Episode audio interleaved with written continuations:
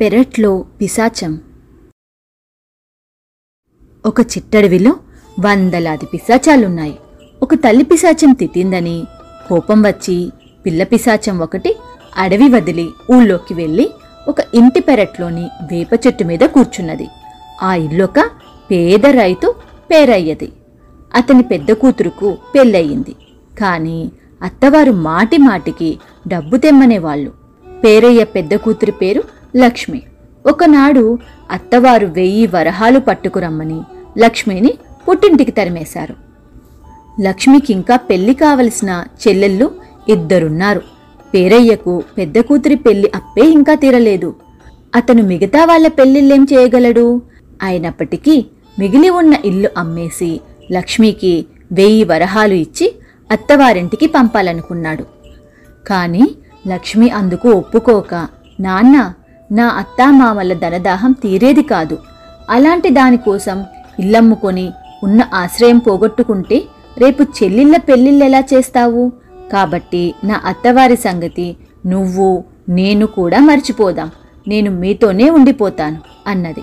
నువ్వలా చేస్తే నీ చెల్లిళ్ళకు పెళ్ళి సంబంధాలు రావు.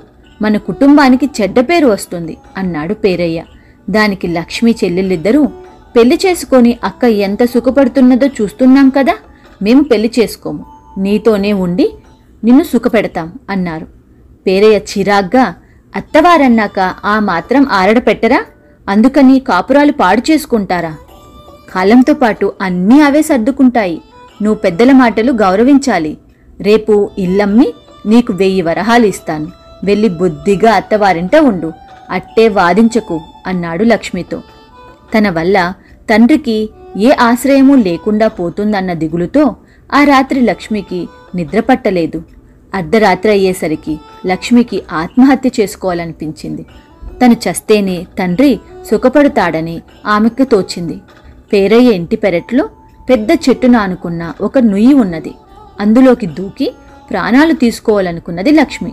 అయితే లక్ష్మి నూతి దగ్గరకు రావటం చెట్టు మీద పిశాచం చూసింది.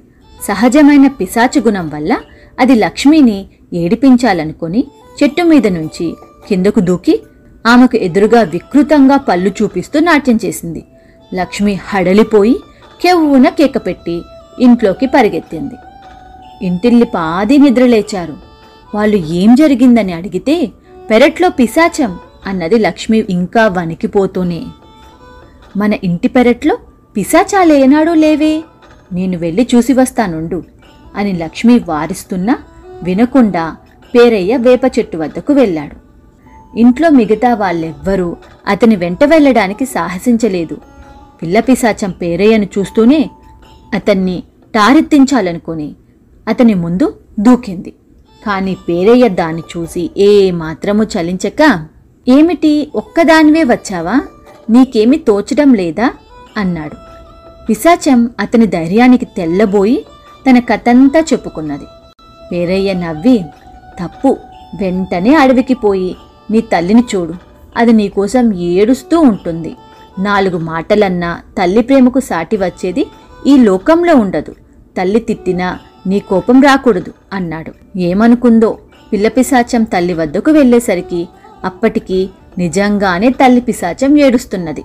జరిగింది తెలుసుకున్నాక తల్లి పిశాచం నిన్ను మళ్ళీ నా దగ్గరకు పంపిన ఆ పేరయ్యకు కృతజ్ఞతగా కొంత బంగారం ఇచ్చుకోవాలి అంటూ ఒక మూట తీసుకుని బయలుదేరింది. పిల్ల పిశాచం తల్లిని అనుసరించింది. పిశాచాలు వెళ్ళేసరికి పేరయ్య లక్ష్మిని మందలిస్తున్నాడు. మనిషి బ్రతికి సాధించాలి తప్ప చచ్చి సాధించేది ఏమీ ఉండదు అన్నాడు. ఆ సమయానికి తల్లి పిశాచం వచ్చి పేరయ్యకు కృతజ్ఞతలు చెప్పుకొని బంగారం మూట ఇచ్చింది. అది చూసి పేరయ్య ఆశ్చర్యపోయి నేను నీకు కృతజ్ఞుణ్ణి. ఈ బంగారం విలువ లక్ష వరహాలు చేస్తుంది. జీవితకాలం కష్టపడ్డా ఇంత డబ్బు సంపాదించడం నా వల్ల కాదు అన్నాడు. పిల్ల పిశాచం కొంతకాలం పేరయ్య ఇంట్లో ఉండిపోతానన్నది. తల్లి పిశాచం దాన్ని వారిస్తూ మన వల్ల మనుషులకు ఉపకారం కాక అపకారం జరిగితే ఆ పాపంతో పిశాచ జన్మ నుంచి ఎప్పటికీ విముక్తి రాదు అని హెచ్చరించింది. కానీ ఈ పిల్ల పిశాచం వల్లనే నా కూతురి ప్రాణాలు దక్కాయి. లేకుంటే అది ఆత్మహత్య చేసుకుని ఉండేది. కొన్నాళ్ళు దీన్ని మాతో ఉండని అన్నాడు పేరయ్య. అందుకు తల్లి పిశాచం ఇది కోపంతో నన్ను వదిలిపెట్టింది కాబట్టి మీకు మేలు జరిగింది. కానీ మంచి చేయాలనుకున్నా మేమెంతోసేపు అలా ఉండలేం. మనుషులు నేడిపించి వినోదించాలన్నదే పిశాచాల బుద్ధి అన్నది. అయినా పిల్లపిశాచం మనుషుల మధ్య కొంతకాలం ఉంటానని మారాం చేసింది. అప్పుడు పేరయ్య పోనీ ఒక పని చెయ్యి. దీన్ని నా కూతురుతో పాటు అత్తవారింటికి పంపించు. వాళ్ళు నా కూతుర్ని ప్రతి దానికి వేధిస్తున్నారు. అలా వేధించినప్పుడల్లా దీన్ని వాళ్ళను వేధించమను. ఆ విధంగా దీని కోరిక తీరుతుంది. మనుషులకు ఉపకారం జరుగుతుంది అన్నాడు. తల్లి పిశాచం సరేనన్నది. పిల్ల పిశాచం ఇది బాగుంది. ఈ ఇంట్లో వాళ్ళకు నేనంటే భయం పోయింది. భయపడే వాళ్ళుంటేనే నాకు కాలక్షేపం అవుతుంది అన్నది. పిల్లపిశాచం లక్ష్మితో పాటు దాని అత్తవారింటికి వెళ్ళింది.